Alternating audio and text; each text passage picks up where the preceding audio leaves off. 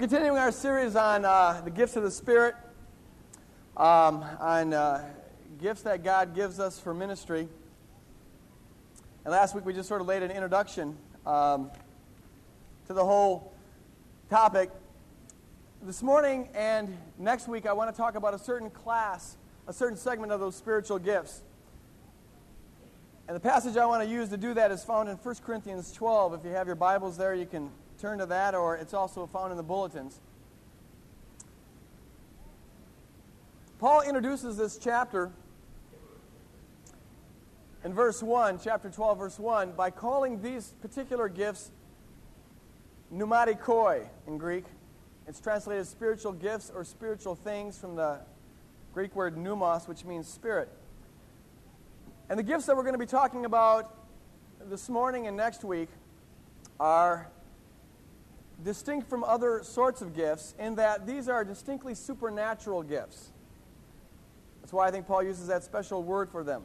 They're what are sometimes called occasional gifts because they're given by God to the church through a person for a particular time, for a particular reason. In that sense, they're distinct from other gifts that Paul talks about that are sometimes called residential gifts or aptitude gifts because they relate more to a person's personality, like the gift of encouragement or the gift of hospitality or the gift of mercy. Those are gifts that are tied more closely to a person's natural created constitution. These gifts are not. One is not more important than the other. They're all important, though this classification of gifts has been much more controversial. So I want to spend a couple of weeks talking about them. 1 Corinthians chapter 7, or chapter 12, starting with verse 7. And as I go through these, I know next week I'll talk about these in more detail, in a more particular way, and talk about how they can be used in our life. This morning, it'll be more general, so I'm just going to give a little one-sentence definition to one or two-sentence definitions to each one as I'm reading through this passage. Paul says, now to each one the manifestation of the Spirit is given for the common good. Note there that these gifts are not primarily personal blessing things. These gifts are for the common good. They're actually gifts to other people. God, the gift comes to the person that you're ministering to, not to you. You are being used to give the gift.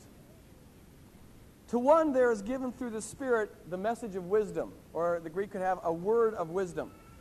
Simply a supernaturally given piece of insight through a person to resolve a conflict. To another, the message of knowledge by means of the same Spirit. This is a supernaturally given piece of information that the Holy Spirit supplies to a person to help them pray, to help them minister, to help them operate. To another, faith by the same Spirit. This is the gift of faith, a pneumatikoi. It's not just the general faith that Christians in general have. This is a special, supernaturally inspired certainty about some promise of God. To another, gifts of healing by the one Spirit. The ability to pray for somebody in a particular place with a particular illness and to see that person healed. That's the gift of healing. To another, miraculous powers. The ability to pray for something other than healing and see supernatural results, as when Jesus told the storm to stop and it was stilled. To another, prophecy. This is simply a word of exhortation or edification that God wants a person or a group of people to have and gives it to a person to share with them. A word of prophecy. To another, distinguishing between spirits or discerning spirits. A very important gift. The ability to discern what is really going on behind the scenes in terms of spiritual warfare. Be able to sense when something is of God and sense when something is not of God. Or maybe something is absolutely demonic, though it maybe on the surface looks like it is of God. To another, speaking in different kinds of tongues, glossolalia, languages. The ability to pray on one's own in a language that you have not learned, or the ability to speak a message to a group of people in a foreign language that is to be interpreted. It's a supernatural thing. It's not simply the ability to learn languages. It's a supernaturally given kind of a thing. And finally, to still another, the interpretation of tongues. When someone gives a message in tongues that's for a group of people, this is a supernaturally given ability of a person to understand With that person who's speaking in a language that you don't naturally know, you can understand what they're saying, and then you interpret it for the congregation. All these are the work of one and the same Spirit, and He gives them to each one just as He determines. Let's pray. Lord, this is vital stuff for us, but it's also tough stuff for us, Lord, because there have been many people that have been hurt by what goes under the name of these gifts, and for many of us this is kind of scary stuff. But I pray, God, that you'd make this a real safe context for us to grow into the reality of these gifts.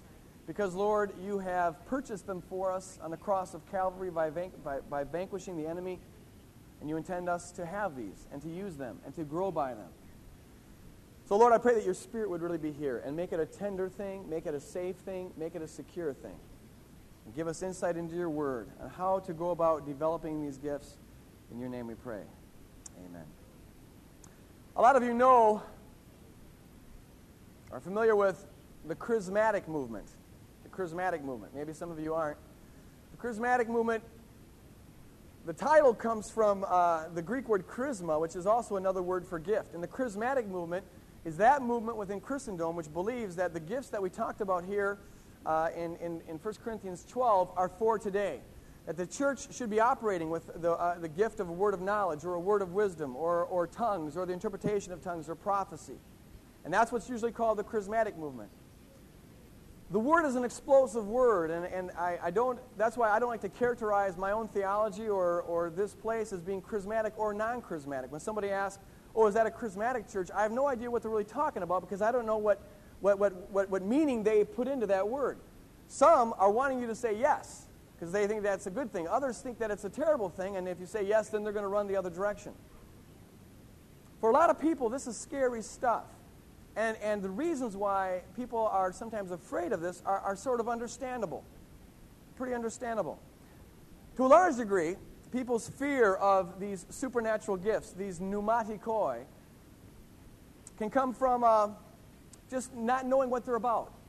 You've never seen them, you've never heard of them, they never taught about it in your church, and so it seems kind of scary, it seems kind of spooky, kind of strange, you know, and you'd rather kind of stay away from it. I was in a retreat one time where, as it just turns out, and this will be spooky to some of you too, but I'm not going to explain it now. Just take it at surface value. There's a young lady there who was demonized, and there's about 7 or 8 of us that were praying for this young lady that was really obviously, overtly, explicitly demonized. And we were praying for hours and hours. About 2 a.m, one of the people praying for this young lady began to speak in tongues. And she had never spoken in tongues before. It just sort of happened. She wasn't even sure what it was about, but it was God was just all over the place pouring out gifts, and it was a God thing. But the girl next to her, who was also Christian praying for the demonized girl, didn't know what it was. And she thought that the demon came out of the young girl and got into her. And so here, we're praying for this young lady, and she turns and starts praying for her friend. Come out, no, be loosed, you know, all that kind of stuff. And I had to kind of try to explain to her that, no, this is a God thing.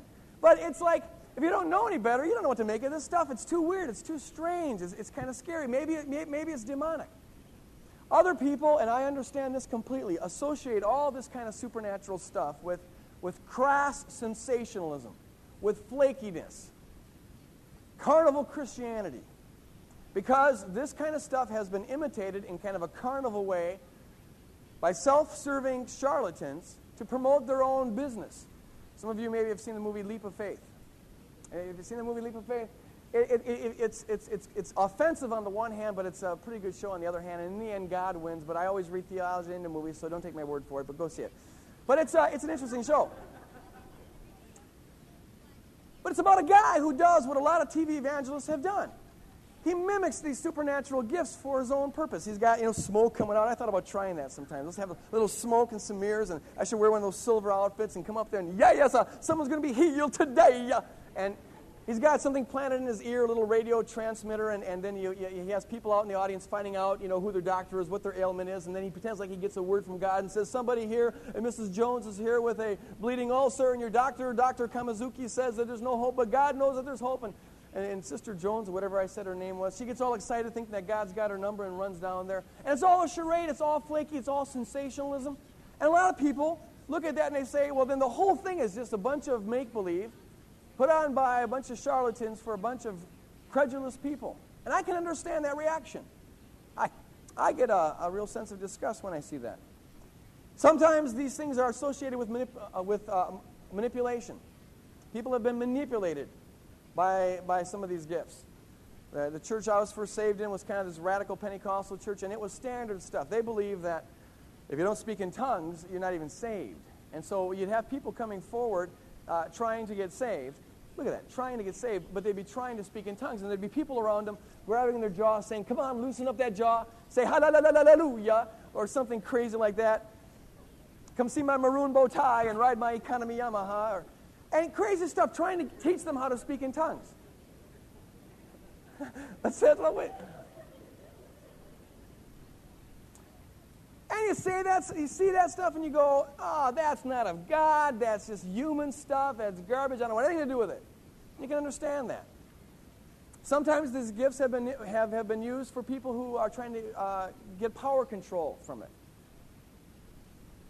I was in a church one time where a lady stood up, and she was belonged to a group in this is an unhealthy church, but there was two groups in this church. One was on the board and one wasn't on the board, and the one that wasn't on the board was always trying to get on the board, and they took turns in the whole history of this church doing that. And a lady stood up and gave a prophecy about how bad the board was. Then another person stood up who belonged to the other group and gave a prophecy against that person's prophecy, which God gave rise to another person who stood up and gave a pseudo-prophecy against that person's prophecy against that person's prophecy. And before you know it, we had 8 or 9 people standing up hollering at each other in the name of God. And then we had converted a whole band of gypsies, 35 gypsies or so, and they all stood up, and I don't know whose side they were on, but they started running around the church screaming. And then one of the people on staff tried to get everyone to sing a song, you know. Peace, peace, wonderful peace. And we got mass pandemonium. And I was the fill-in pastor for this church, and so it was really a harrowing experience. But you see that and you go, no, this is just... Actually, I was laughing because it was so funny. This church blowing apart in front of you, you know. As soon as this was done, I said, I want to welcome all first-timers here. Aren't you tired of the same old church stuff? That's something a little different. But you see that and you go, get away from me. Just get out of my face. And then sometimes there have been people who have walked with these gifts or what looked like the gifts, and they've had a really arrogant attitude towards them. A real sort of spiritual superiority complex, because you see, I speak in tongues and you don't, and that means my prayers are more effective than your prayers. You don't really know how to pray. I've got the Holy Spirit and you don't. Or whatever. There are people who think that every thought they ever thunk was of God, and so when they tell you some advice, they don't just say, well, my opinion is, they say, thus saith the Lord. And you see that kind of stuff, and you go, nah, I don't want it. So I can understand some of the reservations that people have about this spiritual pneumatikoi gift stuff. It's understandable. I can see how someone, though I don't agree with this, but I can see how someone would say, I don't want to talk about it. There are groups that say that, you know, this isn't for us. I don't want anything to do with this. But then also with those groups that reject these spiritual gifts, often there's ulterior motives there too. For some, it's a thing of pride. You see, if you believe that your church tradition has got the corner on God, you have all God's truth and nothing but God's truth, and you hear about some spiritual gifts occurring here and there, but you're not in the gifts, rather than admit that maybe there's something that God has for His people that you don't have, they take a stand and say, well, that's not of God because we don't have it. That's a spiritual pride thing. Sometimes it's a control thing, an ulterior motive of control. You see, if people begin to move in these gifts, that means that the body of Christ, the laity, begin to have ministry. They begin to do very important God stuff. But if your understanding is sort of the traditional understanding that the God stuff is supposed to be reserved for the spiritual elite, the religious guild, the fathers, the priests, the ministers, the holy men or women of God, if that's your view, then that's threatening to you. To have people who really can hear from God and move in the gifts and be used of God in powerful ways, that can be threatening to you. And sometimes that's kind of behind the motivation to squelch these gifts, to not have them there. We want a Christianity that's nice and neat and compartmentalized and is easily controllable. And many times they even go further and they say, look, we don't even want any kind of emotional stuff. Emotions are hard to control. You get people crying, you get people laughing, you get people happy, and we can't control that. So we don't want in this church any sort of big emotional stuff. We don't want people getting too excited. We want a cerebral Christianity, a safe Christianity, a controllable kind of Christianity. And they roll out all the gifts. And then sometimes they try to theologize that. They find a theological backing to justify that position. A passage they use most frequently, and I want to talk about it because it comes up an awful lot. This is just sort of a little Bible study here. It's found in 1 Corinthians 13. If you have your Bibles, you might want to turn there.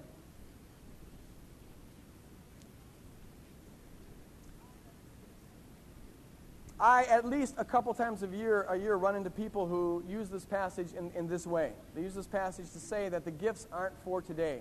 All this supernatural stuff, that was just back for the apostles' time. It's not for us today.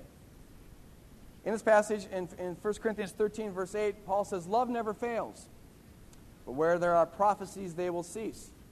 And where there are tongues, they will be stilled. And where there is knowledge, it will pass away. For we know in part, and we prophesy in part, but when perfection comes, the imperfect disappears.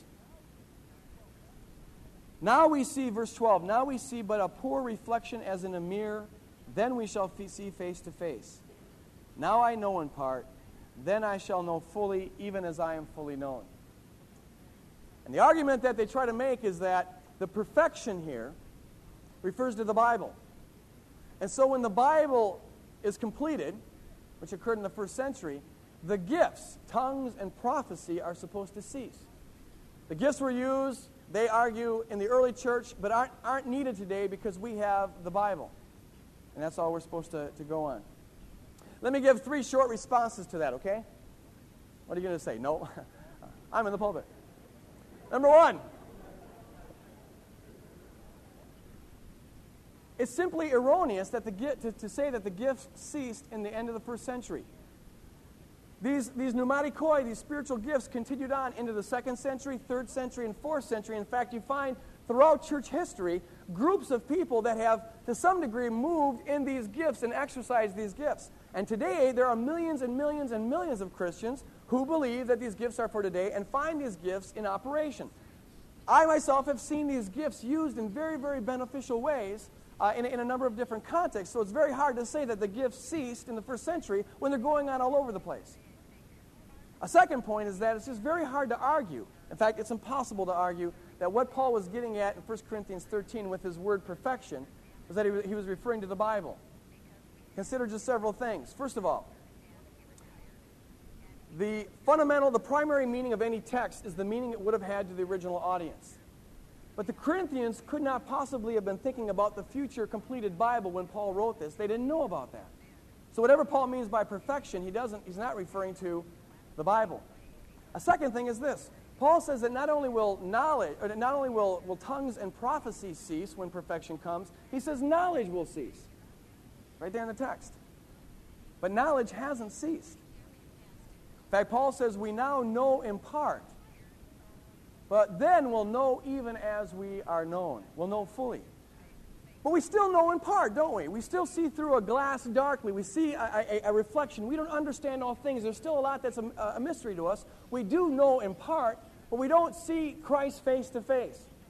And for those reasons, I don't think Paul can be referring to perfection or referring to the Bible with his word perfection in 1 Corinthians chapter 12 or chapter 13. The final point is this. In 1 Corinthians chapter 1, verse 7. 1 Corinthians chapter 1, verse 7. Paul says that part of the reason why he's writing to the Corinthians is so that they come behind, so that they lack no gift until the Lord comes back. He doesn't want the Corinthians to lack any spiritual gift until the Lord returns. Which tells us that the perfection isn't the completion of the Bible. The perfection is what we shall be when the Lord comes back for us. When we're in heaven, we're not going to need to prophesy anymore, because we're going to know all things immediately. When we're in heaven, we're not going to need the gift of healing anymore because we're going to be perfectly healthy. But in the meantime, things still are in a screwed-up state, and we need the gifts. In the meantime, we've got a job to do, and the gifts are part of the way that we do it. We saw last week that the purpose of the gifts, all the gifts of the Spirit, including the pneumatikoi, The gifts of the Spirit are part of Christ's spoil from the enemy. It's part of Christ's plunder. He took back from the enemy and gave to the church some of this supernatural power, and we are to use that in making headway in the kingdom of God, coming against the kingdom of darkness. The purpose of the gifts is to equip the church. The purpose of the gifts is to build up the church. The purpose of the gifts is to energize the church and to strengthen the church. The purpose of the gifts is to equip the army of God to do the warfare that we're called to do. And that is as crucial for us today to have as it was in the first century. We're still fighting the enemy. We need the gifts. The purpose of the gifts is for Christ just to bless the church with all sorts of weaponry that we need to carry out the ministry that we're called to do. If you take away the pneumatikoi, take away the spiritual gifts that God has given to us, and you're going to have a church that is, to a large degree, a crippled army. Take away the supernatural dimension of the church, and you have a church that has to fight a supernatural enemy, basically in natural terms. Take away the gifts of the Spirit. Take away all the dimension of the supernatural. Take away all the things that you can't control. Take away the emotion, and you end up with a theoretical, largely dry, largely ineffective, and largely powerless church that can't as effectively carry out the ministry that Christ calls us to carry out. We need the gifts. And Paul would not have spent this much time on these spiritual gifts if the whole thing was supposed to cease in 30 or 40 years. So what do you do with the flakiness? What do we do about the wackoness, the leap of faith people? What do you do about the manipulation? What do you do about all the crazy and sometimes abusive things that have gone on in the name of these spiritual gifts? In a word, I'd just say this, that if people would use these gifts in accordance with the way that the Bible teaches we should use the gifts, you never have any of that kind of abusive, self-serving stuff going on. The problem is not the gifts. The problem is the way that some people have used the gifts in an unbiblical manner.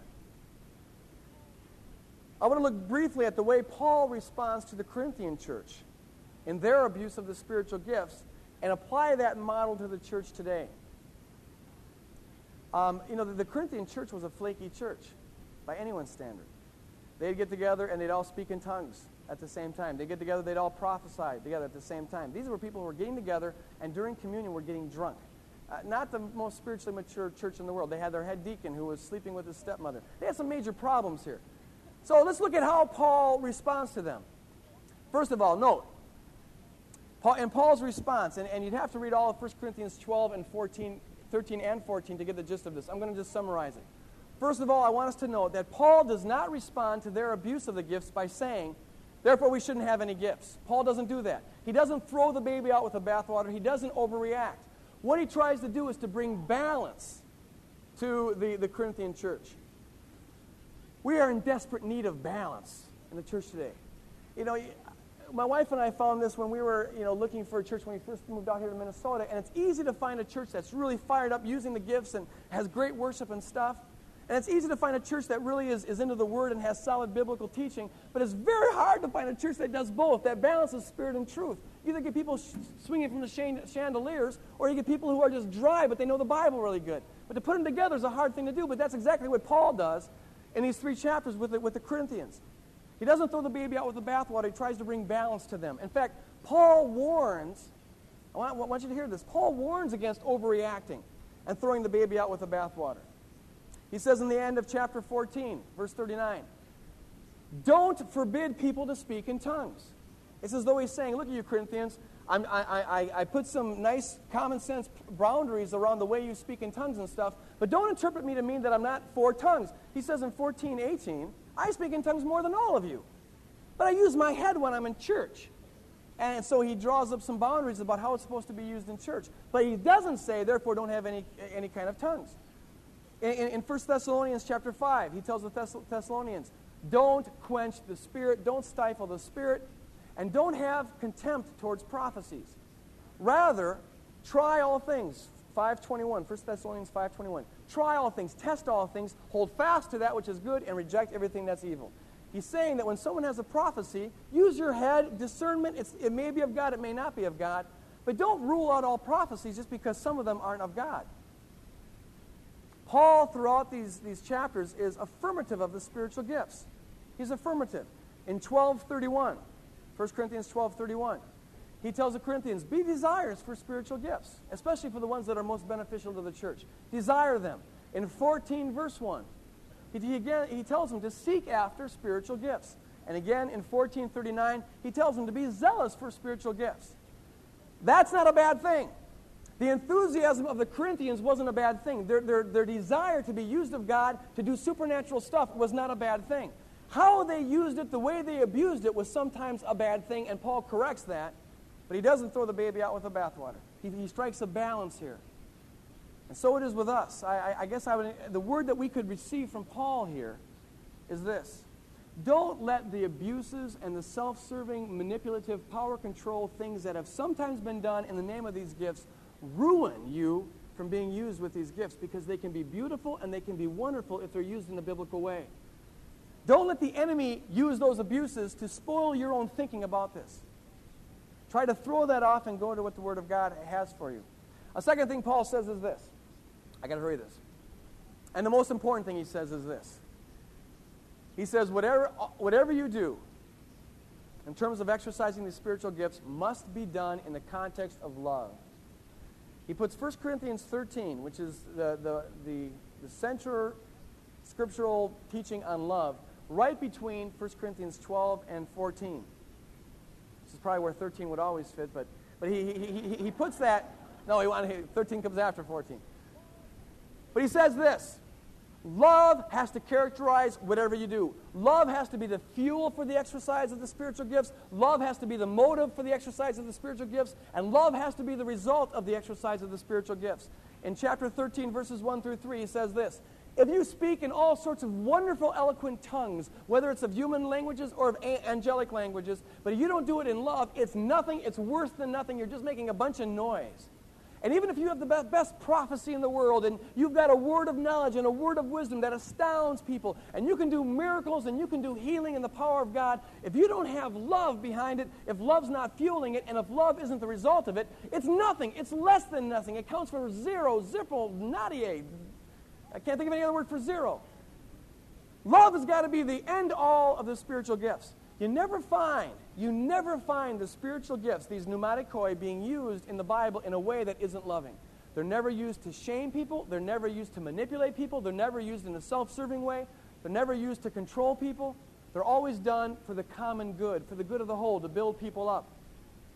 If that principle alone was followed in the working of the spiritual gifts, you wouldn't have the craziness going on that sometimes you find going on in the name of these spiritual gifts. A third thing Paul says is this. Whatever is done must be done to promote unity in the church. Promote unity in the church. The Corinthians got this idea that speaking in tongues in foreign languages was sort of the supreme gift. And so they'd come together and they kind of would compete with one another in speaking in tongues. And that's very divisive. That's very divisive, because what happens if you don't have the gift of tongues? All of a sudden you're a second-class Christian. Some of that's going on today. The idea that if you don't speak in tongues, you have less of the Holy Spirit than those who do speak in tongues, and your prayers aren't as effective as those people who speak in tongues. And that causes divisions. Churches have split over this sort of thing, the tongue talkers and the non-tongue talkers, and it ought not to be. Paul says in 1 Corinthians 12, read that passage carefully, this whole analogy of the body is for the purposes of coming against that. He says there's one Spirit, and that one Spirit, that one mind is what inspires all the gifts. There's one Lord, there's one church, and there's one body, and the Holy Spirit governs the whole thing, and He gives gifts as He desires to give gifts. But not everybody has all the gift. In fact, nobody has all the gifts. And Paul ends chapter 12, verses 29 and 30, by saying, look, is everyone a teacher? Is everyone an apostle? Is everyone an evangelist? Is everyone a healer? Does everyone speak in tongues? Does everyone interpret tongues? Does everyone prophesy? No. But God gives gifts as He wills. And what's so important for the body is to see this. That the eye can never say to the mouth, I don't need you. And the mouth can never say to the hand, I don't need you. And the hand can never say to the foot, I don't need you, or I'm more important than you. A healthy body needs all of its members using its own particular functions to contribute to the whole. And so it is with the body of Christ. When that's seen and when we operate out of love, the spiritual gifts promote unity. They don't bring division. The final thing that Paul says here is this. A very important thing in chapter 14, verse 40. He says, let everything be done in a fitting and orderly way. Let everything be done in a fittingly orderly. I want you to note that he says, let everything be done. A lot of people are really big on the fitting and orderly part, but they don't get the stuff that you're supposed to be orderly with. He's talking about spiritual gifts here. The word there means in an appropriate kind of way. And so you see Paul in a very tender way, but yet strong in this passage of Scripture, telling the Corinthians, giving them some idea of what decently and in order would mean for them. For example, as I said before, they were coming together and everyone was speaking in tongues at the same time. Paul says, you know, Corinthians, wake up a little bit here. Verse 23 of chapter 14. He says, look at, just think here. If someone comes in who's not a believer and doesn't know what you're doing, what are they going to think? They're going to think you guys are all crazy, out to lunch. And that's not a good testimony for Christ. So stifle yourself. If you want to speak in tongues on your own, do it. Paul says, I do it more than all of you. But when I'm in church, I don't do it all the time. In fact, in church, you shouldn't draw attention to yourself with your speaking in tongues. You're taking up everyone else's time. You're getting blessed, but no one else knows what you're talking about. Don't do that unless there's somebody there who has the gift of interpretation. So Paul is just bringing some common sense rules to the way that they speak in tongues. He brings common sense rules to the way that they prophesy. For example, don't do it all at the same time. You would think people would know that, but the Corinthians didn't. He says, do it one at a time, and let not more than three in a service. So he brings common sense, decency, and order to the way that they use the spiritual gifts. Let me just throw out here... Just end by giving you a little understanding sharing with you our understanding of what decency and an order means for Woodland Hills here. Okay? In January, we disclosed three different aspects to Christians' life in the early church. We saw that they met in the temple court experiences when all the Christians would come together and they'd celebrate. Right? The temple court experiences. We saw that they met frequently, maybe on a daily basis, in each other's homes, and that was the primary unit of the early church. They had house churches. And then they had their own individual ministries that they would carry out. Paul going here, Peter going there, Jesus going there. Well, that was in the early church. That was before the early church, but same principle. You find the gifts of the Spirit in the early church, in the Bible, always used in the second or third context, never in the first. The gifts of the Spirit are used when they get together in small groups because there they are very effective. The gifts of the Spirit, word of knowledge, word of wisdom, healing, are interpersonal gifts. And if I know you and you know me and we have a safe context, the gifts of the Spirit operate very well there. You're able to discern things in a small group context. Paul says when someone prophesies in chapter 14, he says when someone prophesies, discern what is being said. He uses the word katakrino, which means to discriminate. You can only do that if you know the person. Is this person credible, or maybe are they a little emotionally imbalanced? In a small group, you can do that. But in a large group, you never find the gifts of the Spirit, these pneumatikoi, being used in a temple court experience. And the reason is this. When all the Christians come together occasionally in a temple court experience to worship God or whatever, the purpose there is to praise God in unison, and the purpose is to proclaim God's word. The primary purpose is not interpersonal ministry because most people don't know each other. And in that context, if someone stands up and says, thus says the Lord, we're supposed to move to Chaska or whatever, we don't know this person, or we may not know this person, you don't know this person, so everyone's left saying, well, what are we supposed to do? There's no way of discerning that. You see what I'm saying?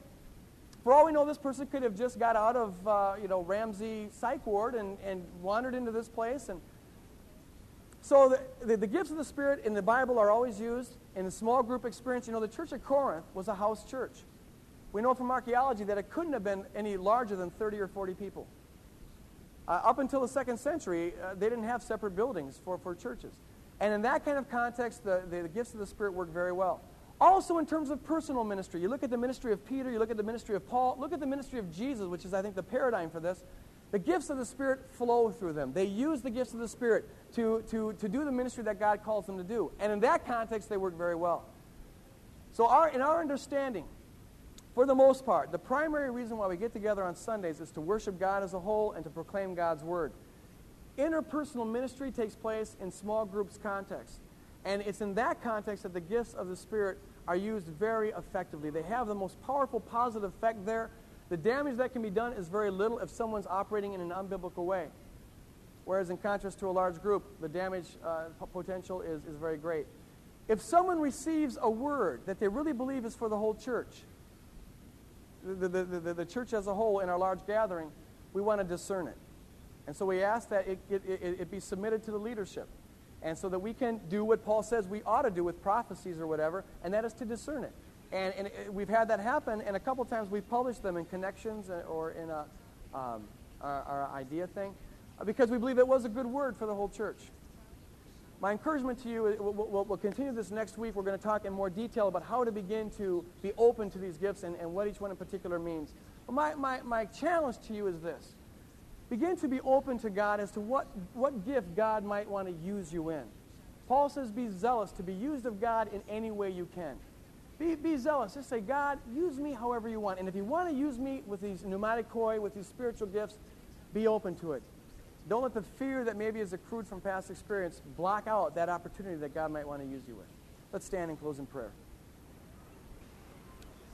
Father, we thank you for all your gifts. We thank you for all your people, Lord God. We are a body that you are fashioning together, and we understand, Lord, we know, we are confident that you, in your infinite wisdom, know just who to give what gifts to make this, Lord, an army that is empowered and with a supernatural energy to do the work that you've called us to do. Lord, guard us from fear, guard us from error, Lord. Heal those who have maybe had bad experiences in this area. Heal them from that abuse, Lord, that they might be able, Lord God, to be open to you, if it be your desire, to begin to use them with these gifts.